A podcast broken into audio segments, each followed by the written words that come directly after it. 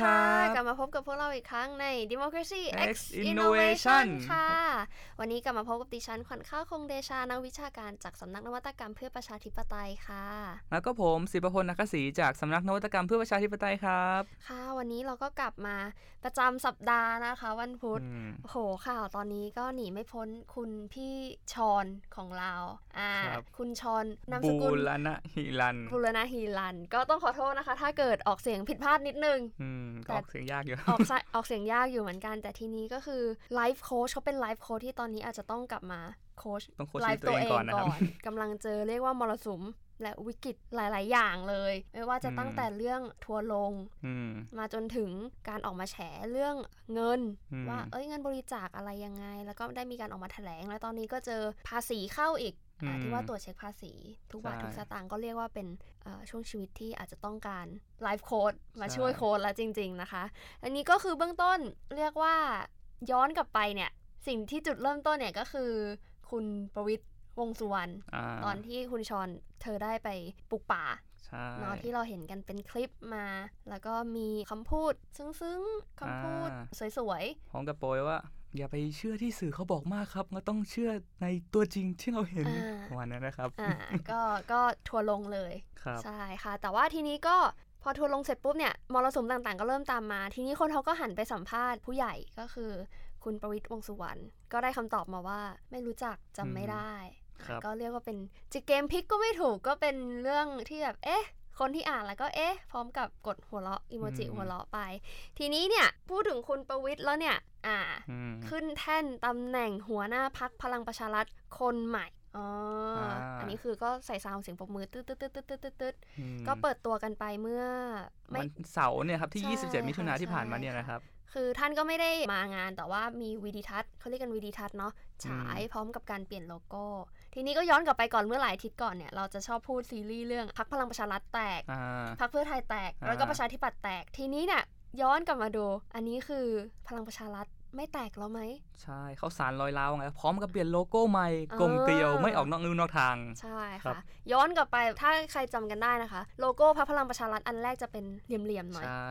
เขาก็บอกเฮ้ยไม่ได้มันจะต้องลบเหลี่ยมลบอ่าคม ก็กลายมาเป็นมน แต่ทีเนี้ยตัวอักษร ชื่อพักมันอ่าดันเลยตัววงกลมเข้าไปเขาบอกไม่ได้มันออกนอกลู่นอกทางอืมก็ปรับโลโก้พักใหม่ บีบมันเข้ามาให้อยู่ในวงกลม ก็ถือเป็นเคล็ดนะคะ เป็นความเชื่อก็อืมด้วยการนำของท่านประวิทย์ก็ไม่รู้ว่าจะดำเนินหน้าไปทางไหน แต่ทีนี้นะคะมันก็มีการปรับเปลี่ยนภายในพักเนาะอืม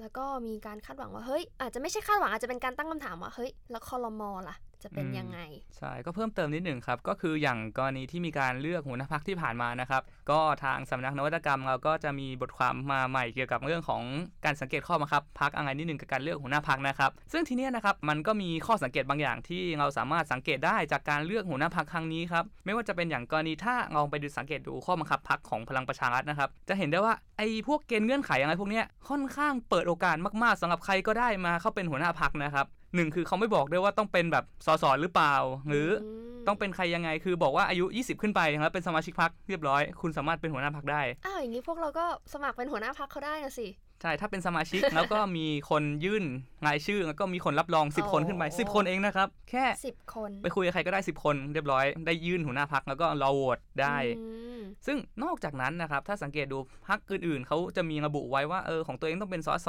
แต่อันนี้คืออมก็ไม่ได้ระบุไว้ นอกจากนั้นอันนี้เป็นข้อสังเกตนิดหนึ่งนะครับ เพราะว่าอย่างที่เราได้ยินข่าวกันว่าพลเอกประวิตยไม่ได้เข้าร่วมประชุมในครั้งนั้นนะครับ แต่ทีเนี้ยถ้าลองดูในข้อบังคับพักถ้าจำไม่ผิดข้อ 10หรือ11 ประมาณเนี้ยนะครับ มันมีบอกว่าตอนที่จะเลือกหัวหน้าพักอะหนึ่งคือมีการเสนอชื่อ มีคนรับรอง 10 คน และ คนที่โดนเสนอชื่อต้องอยู่ในที่ประชุมอืมแต่ทีเนี้ยดันมีข่าวว่าพลเอกประยุทธ์พลเอกประวิตยไม่อยู่ในที่ประชุมค่ะเอะแบบนี้มันขัดข้อบังคับพักหรือเปล่าอ่าแก็สงสัยนิดหนึ่งนะครับอาจจอยู่หอเปล่าอะไรอย่างนี้อืมแต่อย่างน้อยแกก็ส่งคลิปมาแทนนะครับอ่าซึ่งไม่รู้จะยังไงนะครับข้อบังคับ อยู่ด้วยคลิปอืมหรือเปล่า อันนี้ก็ต้องไปรอดูกันค่ะว่าเขาจะตีความตามระเบียบเขาเรียกว่าเป็นกฎข้อบังคับของใช่พรรคครับยังไง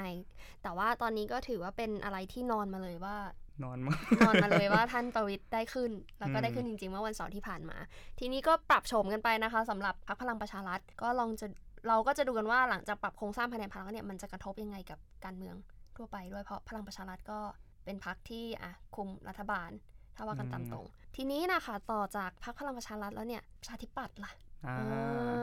เสียงเนี่ยเขาก็มีมากันว่าประชาธิปัตย์พักแตก แล้วก็ตอนเนี้ยก็คือคิดว่าใกล้ ๆ ก็กำลังจะมีการปรับโครงสร้างภายในประชาธิปัตย์เช่นเดียวกัน ก็เลยว่าเฮ้ยมันจะสามารถเปรียบเทียบ หรือมีความคล้ายกับการปรับโครงสร้างที่ผ่านมาของพรรคพลังประชารัฐได้หรือไม่ใช่ครับ เพราะว่าในอีกไม่กี่วันนะครับ ก็จะมีการประชุมใหญ่พักถึง 2 พักเลยนะครับค่ะทั้งรวมพลังประชาชาติไทยในวันที่ 5 กรกฎาคมที่จะถึงนี้นะครับค่ะ ส่วนประชาธิปัตย์ที่พูดถึงไปเนี่ยครับก็จะวันที่ 19 กรกฎาคมนะครับก็จะมีอืมการประชุมใหญ่เกิดขึ้น ซึ่งในงานประชุมใหญ่เนี่ยครับ มันก็มีแนวโน้มมีกระแสกันว่าเขาจะมีการเปลี่ยนคณะกรรมการอย่างหัวหน้าพักเปลี่ยนตำแหน่งไหนในพักหรือเปล่าค่ะซึ่งอืมถ้าเราลองไปดูอย่างผู้ข้อบังคับพักเนี่ยครับเราก็จะเห็นว่าประชาธิปัตย์เนี่ยเขาจะแตกต่างจากเพื่อนตรงที่ว่าการเปลี่ยนหัวหน้าพักเนี่ยเขามี 2 เงื่อนไขเพิ่มเติมมาอีกจากพักอื่นๆ คือหนึ่งก็คือหัวหน้าพักชิงลาออกเองก่อนเลย แล้วก็มีการเลือกตั้งใหม่ภายในวันประชุมใหญ่นั้นค่ะหรือ 2 ก็คือที่ประชุมเนี่ยสามใน4ของที่ประชุมอะร่วมโหวตกันให้เอาหัวหน้าออกอ๋อ หรืออีกข้อหนึ่งน่าสนใจเหมือนกันครับเขาบอกว่าสมาชิกพักเนี่ยจำนวนเท่าไหร่ไม่แน่ใจบอกว่าเข้าชื่อกันเสนอถอขอถอดถอนหัวหน้าพักตัวเองได้นะครับอ๋อมีกฎข้อนี้อยู่ด้วย ซึ่งไม่รู้จะใช้กันหรือเปล่าหรือยังไง อันนี้ก็ดูครับ ก็คือต้องรอดูวันที่ 19 เนาะที่จะใช่ถึงนี้จะมีเปลี่ยนยังไงไหมอ่าจะปรับหรือถ้าเร็วกว่านี้หน่อยก็วันที่ 5 กรกฎาคมรวมพลังประชาชาติไทยครับพร้อมกับโอ้โหกระแสข่าวเต็มไปหมดว่า ถ้าหัวหน้าพักคนเก่าลาออกอย่างหม่อมเตาจตุมงคลสวนกุลลาออก แล้วใครยังอาจจะมาแทน ซึ่งตัวเก่งตอนเนี้ยมาสองคนชิงกันนะครับสองคนอ่าครั้งคนนี้แรอาจกจะไม่นอนเหมือนของพลังประชารัฐใช่อาจจะไม่นอนอ่าซะต้องไหนเพราะว่าคู่แข่งตีคู่กันมาเลยสองคนค่ะครับคนหนึ่งก็จะเป็นแบบสายการเมืองเน้นๆ อย่างแบบหมอวรงค์นะครับ ค่ะ ก็โอ้โหออกมาจากประชาธิปัตย์มาก็เข้ามาชิงตำแหน่งในที่นี้ต่ออืมกับอีกคนหนึ่งครับ ก็ถ้าเป็นติดตามงานวิชาการหรือเรียนรัฐศาสตร์มาก็จะคุ้นชื่อนี้กันดีนะครับ กับอาจารย์อเนกเหล่าธรรมทัศน์นะครับค่ะ เขากลับมาอีกครั้งแล้วครับ พร้อมกับชิงตำแหน่งหัวหน้าพักเลยทีเดียวค่ะอันนี้จะถือว่าเป็นยุครุ่งเรืองของเขาหรือเปล่าเพราะว่าตัวเขาจะเป็นหัวหน้าพักส่วนลูกเขาเป็นสสแล้วนะครับอ่าอืมลูกเขาก็เป็นสสตัวเขาเองก็จะเป็นหัวหน้า แสดงว่าโหตระกูลเหล่าธรรมทัศน์จะเป็นตระกูลการเมืองรุ่นใหม่หรือเปล่าอ่า new gen political dynasty าหรือเปล่า ก็ลองดูกันไปค่ะ ตอนนี้การเมืองไทยก็กำลัง มันมีโควิดอะเนาะ การเมืองก็อาจจะไม่ได้โดดเด่นมาก แต่ก็ พอมีให้เห็นแล้วพอมีให้จับตาว่าไอ้ที่มันเหมือนจะนิ่งๆไอ้การปรับโครงสร้างปรับอะไรตั้งแล้วแต่เนี่ย มันจะนำไปสู่อะไรกันในอนาคตอืมอ่า ทีนี้เนี่ยเรื่องเด็ดเลือกตั้งลำปาง เลือกตั้งอืมซ่อมลำปางขอโทษค่ะที่ผ่านมา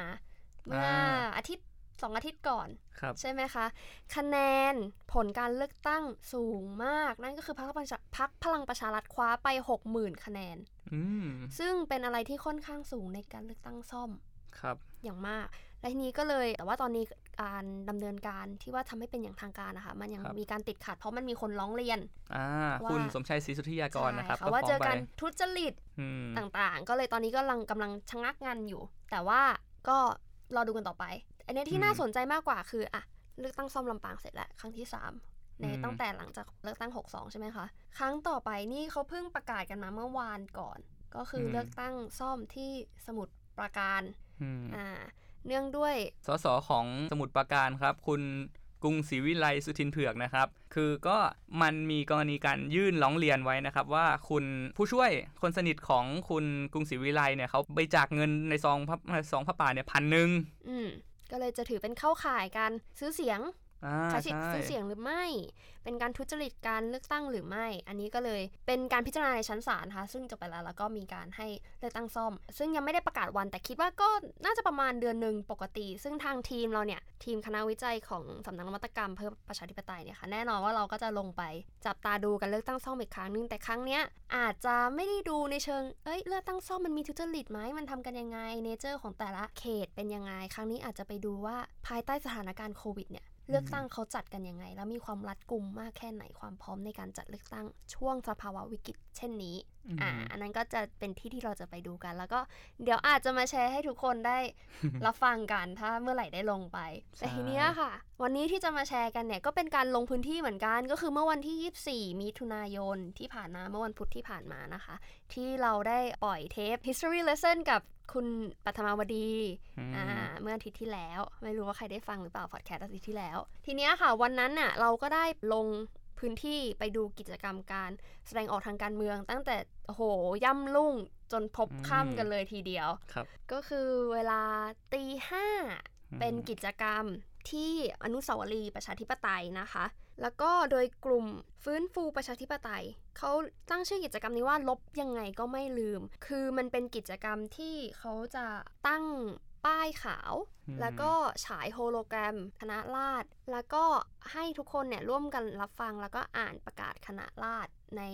เวลาย่ำรุ่ง คือตอนนั้นเนี่ยที่เขาเริ่มอ่านเนื่องจากว่าตอนที่ลงไปอะค่ะ เขานัดกันตีห้าเพื่อที่จะกลางแล้วก็เพื่อที่จะอ่านเลย แต่ว่าตอนตีห้ากว่าๆที่ไปถึงเนี่ยมีตำรวจแล้วก็เจ้าหน้าที่จำนวนมาก เรียกว่ากำลัง โต้เถียงกันอยู่ว่าจะสามารถจัดได้ไหม เพราะว่าการกางผ้านั้นน่ะมันไปกางบนถนนอืมทางตำรวจเขาก็มีความกังวล เพราะว่าตอนนั้นที่ไปเนี่ยฝนมันก็ตกเหมือนกันตำรวจเขากังวลเรื่องความปลอดภัยต่างๆ ทีนี้เนี่ยกลุ่มผู้มาแสดงออกทางการเมืองเนี่ยก็แบบพยายามอธิบายว่าวันนี้มาทำไมเพื่ออะไร แล้วก็แสดงจุดยืนว่านี่มันคือการแสดงออกของประชาชน คุณจะต้องปล่อยให้มีการจัดลำลึกนี้นะ ซึ่งก็โต้เถียงกันค่อนข้าง ครึ่งชั่วโมงค่ะกว่าครึ่งชั่วโมง ถ้าเกิดใครสนใจไปฟังหรือไปดูคลิปอืมของสำนักเราได้ สำนักเราลงไว้ใน YouTube นะคะ Democracy X Innovation เราลงเป็นคลิปบรรยากาศตั้งแต่เช้าจะหลดเย็นเลย แล้วก็มีคลิปการประทะ เรียกว่าเป็นการโต้เถียงกันระหว่างกลุ่มผู้มาแสดงออกทางการเมืองแล้วก็ตำรวจ ครับอ่าอยู่ในคลิปลองไปดูกันได้ค่ะ ซึ่งพอประมาณครึ่งชั่วโมงเนี่ย ก็หลังจากโต้เถียงกันเสร็จสุดท้ายก็ได้รับการอนุญาตให้จัดได้อืมโดยที่ตำรวจก็ยังคงยืนประจำการเพื่อที่จะรักษาความปลอดภัย แล้วก็เอื้ออำนวยความสะดวก ทีนี้เนี่ยก็ประมาณตีห้าสี่สิบอย่างเงี้ยค่ะ ก็ฉายโฮโลแกรมได้ แล้วก็มีการอ่านประกาศคณะราษฎรแต่ว่าอืมด้วยความที่ว่ามันตีห้าคนยังน้อยถ้าพูดกันตามตรงตอนที่ไปอะมีสื่อกับตำรวจเยอะซะมากกว่า คนที่ไปแสดงออกทางการเมืองนะคะ แต่ว่าก็ก็คิดว่าน่าจะถึงร้อยอืมหรือเปล่า อาจจะต้องลงไปดูกันในคลิปค่ะครับค่ะก็ก็ดีค่ะ ก็มีการอ่านประกาศคณะราษฎรแล้วก็สุดท้ายก็มีการใช้ยงใช้โย แล้วก็มีการให้สัมภาษณ์ของกลุ่มผู้มาจัดว่า อันนี้มันเป็นการลำลึกเป็นการแสดงออกว่า เฮ้ย เราไม่ลืมวันชาติ หรือว่าจุดกำเนิดของความเป็นประชาธิปไตย ในประเทศไทยนะ ก็ประมาณนี้ค่ะ อันนี้ก็กิจกรรมนี้ก็เริ่มตั้งแต่ตีห้าจบลงเวลา 6 นาฬิกา 10 กว่านาที6นาฬิกาตอนเช้า ใช่ ก็คือเป็นแป๊บเดียว และทีนี้เนี่ยก็ไปต่อที่กิจกรรมที่ 2 เนาะครับผอัมนนี้ก็คือย้ายไปที่รัฐสภาแทน ใช่ ก็ที่รัฐสภาใหม่ที่ตรงเกียรติกายนะครับ ก็ รัฐสภาสัปยสถานนะครับ ก็มีการจัดกิจกรรมขึ้นนะครับ ชื่อว่าทวงคืนมรดกคณะรัษฎรทวงคืนรัฐธรรมนูญประชาธิปไตยนะครับ ในช่วงเวลาประมาณ 10 โมงนะครับ ก็ตั้งแต่ก่อนประมาณสัก 10 โมงนิดๆคนก็เริ่มมาแล้วนะครับ เท่าที่พวกผมไปอืมสำรวจกันมา ซึ่งกลุ่มเนี้ยก็จะเป็นการจัดโดยคณะเงินรงค์เพื่อรัฐธรรมนูญฉบับประชาชนหรือคอรชนะครับที่นำโดยอาจารย์อนุสรณ์อุณโน แห่งสังคมวิทยาธรรมศาสตร์นะครับค่ะกลุ่มเนี้ยครับเขาก็มาจัดกิจกรรมในลักษณะที่ว่าอ่านประกาศ คล้ายๆกับบรรยากาศตอนเช้าครับ ที่มีอืมการให้คนชุดทหารมาก็มีการอ่านประกาศคณะรัษฎรค่ะหรือมีการเสนอข้อเรียกร้องต่อรัฐบาล ไม่ว่าจะเป็นการพูดคุยเรื่องการแบบให้ความสำคัญกับมรดกของคณะรัษฎร หรือแม้กระทั่งเรื่องของการยื่นข้อเสนอเรื่องของรัฐธรรมนูญฉบับประชาชนอืมเนื่องจากว่าเขาแสดงความไม่เห็นด้วยกับรัฐธรรมนูญ 2560 เรื่องของปัญหาการจัดทำประชามติรวมถึงการใช้อำนาจตามรัฐธรรมนูญ 2560 ที่ มองเขามองว่ายังมีความไม่เป็นธรรมอยู่ ซึ่งมีการเสนอด้วยซ้ำว่า ถ้ากลับไปใช้อย่างรัฐธรรมนูญ 2540 แบบนี้จะดีกว่าหรือเปล่าค่ะมีการยื่นข้อเสนอ ซึ่งบรรยากาศในงานนั้นนะครับ ก็เราก็จะเห็นบรรยากาศที่มีคนแบบหลากค่อนข้างหลากหลายอายุช่วงอายุนะครับเอาจริงๆซึ่งอืมมีทั้งกลุ่มคนอายุประมาณ 40 ขึ้นไป ซึ่งมาประจำอยู่แล้วอืมหรือคนแบบอายุประมาณ 30 ต้นๆ มาขายเสื้อก็มีนะครับค่ะ แล้วที่น่าสนใจคือมีเด็กประมาณสักอายุ 20 อะไรอย่างเงี้ยครับค่ะต้นๆหรืออะไรอย่างเงี้ยครับ ก็มาสังเกตการณ์กันด้วย รวมถึงสื่อเองก็มาให้ความสนใจเยอะ ในงานครั้งนี้นะครับ คือไม่ได้มีแค่ฝั่งของคองชอย่างเดียวที่มาอ่านประกาศแต่ในขณะเดียวกันก็มีกลุ่มอีกทางหนึ่งมาด้วยค่ะก็ในกลุ่มทางกลับกันนะครับ ก็จะมีคนประมาณสัก 4 5 คนออกมายืน แล้วก็อ่านอ่าดีกายื่นรอเจ็ดครับ เรื่องอาคณะรัษฎรเป็นเผด็จการนะครับอืมก็มีกลุ่มต่อต้านมาอ่านอยู่ เขาก็ยืนอ่านประกาศของเขาอย่างสงบนะครับ ซึ่งทางฝั่งคองชหรือคนมาชุมนุมก็ไม่ได้อะไรก็รับฟังก็ต่างคนอ่ต่างอยู่ ต่างคนต่างอยู่ก็ค่ะแยกพื้นที่กันไปนะครับค่ะซึ่งก็เป็นไปโดยสงบรวมถึงมีผู้ให้ความสนใจอย่างสสพักเก้าไกลก็มาดูกันก็มาฟังความคิดเห็นคนว่าเออเป็นยังไงถึงมารวมถึงฟังฝ่ายที่แสดงความคิดเห็นต่อต้านว่าทำไมมาต่อต้านอะไรประมาณนี้ด้วยอืมแล้วเหตุการณ์ก็จบอย่างสงบประมาณสักเที่ยงเที่ยงๆโดยการที่คณะกรรมาธิการร่างรัฐธรรมนูญเขาก็มา รับข้อเสนอจากจากอาจารย์อนุสรณ์เพื่อนำไปพิจารณาต่ออีกทีนะครับ ค่ะอืมก็อันนั้นก็เป็นกิจกรรมที่ 2 ตอน 10โมงถึงเที่ยงเนาะครับทีนี้เนี่ยแน่นอนว่าวันที่ 24 มิถุนามันเป็นวันที่ให้ความสนใจเป็นอย่างมากในวงการวิชาการ วงการรัฐศาสตร์ วงการที่สนใจทางด้านเรื่องการเมืองครับทั้งวันจะมีงานวิชาการ งานเสวนาวิชาการ งานสนทนาวิชาการ จัดขึ้นเพื่อรำลึก 24 มิถุนาในหลากหลายพื้นที่ในทุกๆ ปีที่ผ่านมานะคะ ปีนี้ก็ไม่ต่างกันต่างกันตรงที่ว่า จัดออนไลน์มากกว่าอืมอ่า ก็คือจะไม่มีจัดเป็นแบบเอ้ยในห้องประชุมอะไรอย่างงี้อีกแล้วสถาบันพระปกเกล้าเองเราก็มีจัดเป็นเสวนาออนไลน์ใช่ครับ สามารถรับชมย้อนหลังได้นะครับได้ทางเพจ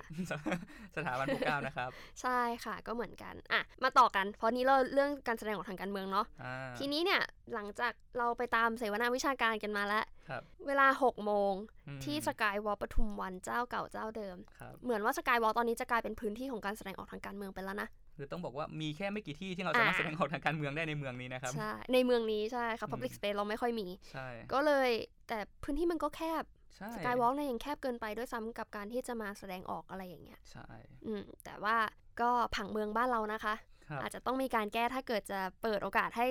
การแสดงออกทางการเมืองมีมากกว่านี้อืมทีนี้กลับมากันดีกว่า เวลา6โมงยังไม่ถึง6โมงด้วยซ้ำมั้งประมาณ5โมง40 5โมงกว่าเงี้ย โหตอนที่เราขึ้นไปกันคือผู้คนเนี่ยมายืนอ๋อเรียกว่ายืนเขาเรียกว่า formation คือเหมือนว่าเตรียมพร้อมแสดงออกกันเรียบร้อยอะแออัดอัดแน่นกันมาก ทีนี้เนี่ยคือมันเป็นกิจกรรมการอ่านประกาศคณะราษฎรเพื่อตระหนักว่าใครคือเจ้าของประเทศนี้ โดยกลุ่มสภานักเรียนนิสิตนักศึกษาแห่งประเทศไทย สนท ร่วมกับเยาวชนปลดแอกนะคะฟรียูทซึ่งอีกครั้งมีประชาชนหลายช่วงวัยช่วงอายุมา มีทั้งแบบอะคุณป้าคุณลุง แล้วก็เด็กวัยรุ่น เด็กวัยรุ่นแบบเด็กนักเรียน ไปจนถึงคนวัยกลางคนที่แบบอะยังห้อยป้ายบัตรพนักงานมากันอยู่เลยอืม ซึ่งเราก็เห็นได้เยอะ และที่เยอะเช่นเดียวกันก็คือตำรวจเจ้าหน้าที่ผู้มาอำนวยความสะดวก แล้วก็มาดูรักษาความปลอดภัย ในนั้นในระหว่างการเตรียมพร้อมเนี่ยค่ะก่อนที่เขาจะเริ่มกิจกรรมอ่านน่ะเขาก็มีการแซวกันระหว่างผู้มาแสดงออกทางการเมืองนะคะว่า เอ้ย นอกจากจะติดโควิดแล้วจะโดนพรกฉุกเฉินหรือไม่อืมเพราะว่าพรกฉุกเฉินก็ยังอยู่ใช่ทางเจ้าหน้าที่ตำรวจเองเนี่ยก็มาพูดคุยพยายามจะบอกว่าเฮ้ยขอให้มัน social distance หน่อย เป็นห่วงกลัวเรื่องโควิดกันมากๆอืมอ่าแต่ว่า ด้วยความที่มันเป็นเนื้อของ nature ของการแสดงออกทางการเมืองอะค่ะใช่การ social distance มันทำได้ยาก และยิ่งใช่สกายวอล์พื้นที่แล้วแค่นั้นมันแคบอยู่แล้วด้วย ใช่ค่ะ เอาเป็นว่าแค่สื่ออะแค่สื่ออย่างเดียวอะก็ไม่สามารถ social distance กันได้แล้ว เพราะอืมรุมกันเข้าไปใช่มุงกันเข้าไปเพื่อที่จะถ่ายให้ได้รูปใช่ไหมคะ แต่ว่าเป็นกิจกรรมที่คือคืน อาจจะไม่มีคนมาคอสเพลย์เป็นทหารเหมือนตอนกิจสองกิจกรรมตอนเช้า ใช่ค่ะ แต่ว่าอันนี้ก็เรียกว่าเป็นอะไรที่มวลชนให้ความสนใจมาก แล้วมวลชนมาเยอะ เยอะที่สุดมั้ง น่าจะเยอะสุดในในวันสามนั้นกินะจครับกรรมใช่ค่ะใช่ แล้วก็อ่าประมาณเวลาใกล้ๆ6โมงเนี่ยก็คือทุกคนตามกิจกรรมเดิมนะคะ ที่เขาประกาศอะทางกลุ่มผู้จัดเนี่ยเขาบอกว่าเอ้ยเดี๋ยวเราจะยืนร้องเพลงชาติกันนะ พอร้องเพลงชาติเสร็จเคารพธงชาติกันเสร็จแล้วเราก็จะอ่านประกาศคณะราษฎรแต่ว่าน่าแปลกใจคือแบบ6โมงแล้วอะแต่ไม่มีเพลงชาติขึ้นอืมณวันนั้นอ่าอันนี้ก็ไม่รู้ว่าเอ้ยปกติ เพลงชาติมันจะขึ้นไหมแถวสกายวอล์กแต่ว่าแต่ว่าวันนั้นไม่มีเพลงชาติเขาก็เลยโอเคงั้นก็อ่านประกาศกันเลย ซึ่งก็มีกลุ่มนักศึกษา แล้วก็กลุ่มผู้จัดเนี่ยที่หน้าตาก็จะคุ้นเคยกันอยู่ ถ้าเกิดมีใครตามในทางด้านเรื่องการแสดงออกทางการเมืองนะคะ ก็คือเขาก็ออกมากล่าว อันนี้ไม่ได้เปิดเทปนะคะอืมใช้ไมค์แล้วก็กล่าวกันเองเลย กล่าวคำของคณะราษฎรก็คือฉบับที่หนึ่ง ตามครับที่เรารู้กันแล้วคือก็ระหว่างการกล่าวไปเนี่ยประชาชนก็โห่ร้องตะโกนให้ความสนับสนุน แล้วทีนี้เนะมาหันมองกลับไปแล้วก็เห็นตำรวจยืนเรียง เป็นเหมือนคล้าย ๆ วงกลมไหมตอนที่เราไปกัน ประมาณนั้นก็รักษาความปลอดภัย แล้วก็มีการชูป้ายแสดงความคิดเห็น แล้วก็มีการถ่ายทอดสด แต่ว่าถ่ายทอดสดจากสื่อหรือเปล่า อันนี้ไม่รู้เห็นกล้องอยู่ แต่ว่าถ้าต้องพูดกันตามตรงเนี่ยนอกจากทวิตเตอร์แล้วเนี่ย ในสื่อหลักจะไม่ค่อยเห็นข่าวนี้ใช่สักเท่าไหร่นะคะ คือเพราะตอนนั้นพวกเราเองก็ตามตามสื่อกันอยู่ว่าอืมเอ้ยเป็นยังไงกันบ้าง ทีนี้เนี่ยก็มีการออกมาประกาศคณะราษฎรแล้วคือพอเสร็จเนี่ยประชาชนมวลชนที่ไปร่วมวันนั้นนะคะก็มีการตะโกนออกมาเอ้ยเป็นของราษฎร เป็นของราษฎรประมาณ4ี่ห้าครั้ง เป็นการแบบโอ้ฮึกเหิมกันมาก แต่ละคนในพื้นที่ ซึ่งสามารถไปดูบรรยากาศได้ในคลิปอืมอีกแล้วนะคะ ขอโฆษณาทายอินนิดนึง ทีนี้นะคะก็ประมาณนั้นกิจกรรมโดยคร่าวๆ ก็คือไม่มีอะไรอยู่แล้ว มันไม่ใช่กิจกรรมการไปประท้วงหรือไปยืดเยื้อ ก็คือไปอืมร่วมกันอ่านร่วมกันแสดงออกถึงจุดยืน มีการแสดงออกทางสัญลักษณ์ด้วยการชู 3 นิ้วอืมอ่า mocking jay อะไรอย่างนี้ก็มา แล้วก็มีการชูป้ายมีการขายเสื้อสกรีนคำตแม้กระ่าทั่งงขายคุกกี้นะครับๆคุกกี้หมุดคณะราษฎรนะคะอืมใช่ค่ะทางเราเนี่ยก็ได้ไปดูบรรยากาศแล้วเอ้ยมันก็เป็นบรรยากาศที่คึกคืนดี แล้วก็มาไวไปไวอืมไม่ได้เป็นอะไรที่ยืดเยื้อ ซึ่งมันก็แสดงให้เห็นว่าเออประชาชนเนี่ยให้ความสนใจนะอืมแล้วก็ออกมาแสดงตอนที่เราไปสัมภาษณ์ประชาชนที่สกายวอล์เขาก็บอกว่าเออการแสดงออกเนี้ย เขาค่อนข้างเป็นคนวัยกลางคน เขาบอกว่าแต่ก่อนนะเขาไม่สามารถพูดกับใครได้ พูดกับใครใครเขาก็ปิดประตูบ้านใส่ รู้สึกว่าเป็นเรื่องของการเมืองไม่ควรมายุ่ง แต่ในสมัยเนี้ยเด็กรุ่นใหม่เริ่มสนใจมากยิ่งขึ้น เขาสามารถคุยกับเด็กได้ แล้วไม่โดนปิดประตูหรือรังเกียจว่ามันเป็นเรื่องของการเมืองมอีกต่อไปมันเป็นเรื่องของทุกคน การที่เขามาวันเนี้ยเขาให้คำว่าเขาออกมาแสดงออก เพราะว่าเขาทนไม่ไหวแล้วเขาอยากให้รู้ว่ามีคนที่ ไม่สามารถทนต่อสิ่งที่เกิดขึ้นได้ อันนี้คือคำสัมภาษณ์นะคะ ซึ่งมันก็แสดงออกว่าเออประชาชนที่มาวันเนี้ยมันถามว่าผิดกฎหมายไหมอาจจะผิดพรบพรกฉุกเฉินแต่การที่เขามาแสดงออกการที่เขามาแสดงจุดยืนบอกว่าไอ้ระบอบที่เป็นอยู่เนี่ยมันกระทบเขายังไงอะมันเป็นอืมเรื่องที่ดีแล้วมันเป็นเรื่องที่สนับสนุนตามหลักทฤษฎีต่างๆ หรือตามที่เราพูดกันในทางด้านการแสดงออกนวัตกรรมเนี่ย มันเป็นอะไรที่ healthy สำหรับอืมระบอบประชาธิปไตย มันไม่ใช่อะไรที่น่ากลัว มันเป็นอืม check and balance ด้วยซ้ำแต่ว่าก็ต้องดูกันต่อไปค่ะ ทั้งในแง่วัฒนธรรมทางสังคมทางการเมืองของไทย ทั้งในแง่ของมุมมองของคนรุ่นใหม่อืมในแง่ของรัฐบาล และในแง่ของมาตรการ หรือนโยบายหรือกฎหมาย ก็ไม่แน่เราอาจจะเห็นพื้นที่ในการแสดงออกทางการเมืองมากยิ่งขึ้นในอนาคต แต่วันที่ 24 มิถุนาเนี่ยที่ผ่านมาเนี่ยถือว่าเป็นมาร์กอันเล็ก ๆ อันหนึงว่าเอ้ยประเทศไทยกำลังเดินหน้าไปสู่การแสดงของประชาชนมากยิ่งขึ้นหรือเปล่านะอืมก็เป็นตามนั้นไปค่ะ ก็วันนี้ไม่มีอะไรเนาะเรามา เล่าเรื่องราวอืมแล้วก็ขายของขาย YouTube กันนิดครับนึงค่ะ นั่งตัดกันมาหลายชั่วโมงอยู่ ก็ยังไงก็ต้องขอขอบคุณทุกคนมาก ๆ เลยนะคะ ที่มารับชมรับฟังวันนี้ วันนี้อาจจะไม่ได้มีอะไรมากมาย แต่ว่าในเทปหน้าเราจะมาแนะนำหนังสือกันอ่าอาจจะเป็นบุ๊กรีวิวก็เกรินเกินๆกันไว้หน่อยบุ๊กรีวิว ที่น่าสนใจเล่มหนึ่งใช่แล้วมีกระแสเล็กน้อยในช่วเล็งกที่ผ่านน้อมายนะครับ ก็เดี๋ยวจะลองมาดูกันว่าเราจะมีเนื้อหากันยังไงนะคะอืมสำหรับวันนี้ก็ต้องขอบคุณมาก ๆ เลยค่ะ อย่าลืมรักษาเนื้อรักษาตัวรักษาสุขภาพกันด้วยนะคะ เริ่มปลดคลายล็อตดาวน์แล้ว แต่ว่าก็ก็ต่อพงกอีกเดือนนะครับต่อพลกอีกเดือนอ่า ก็ระมัดระวังกันไว้ครับระมัดระวังสุขภาพค่ะอืมโอเคค่ะสำหรับวันนี้ก็ต้องขอขอบคุณมาก ๆ เลยค่ะ ลากันไปก่อนนะคะ สวัสสวัสดีดีค่ะครับ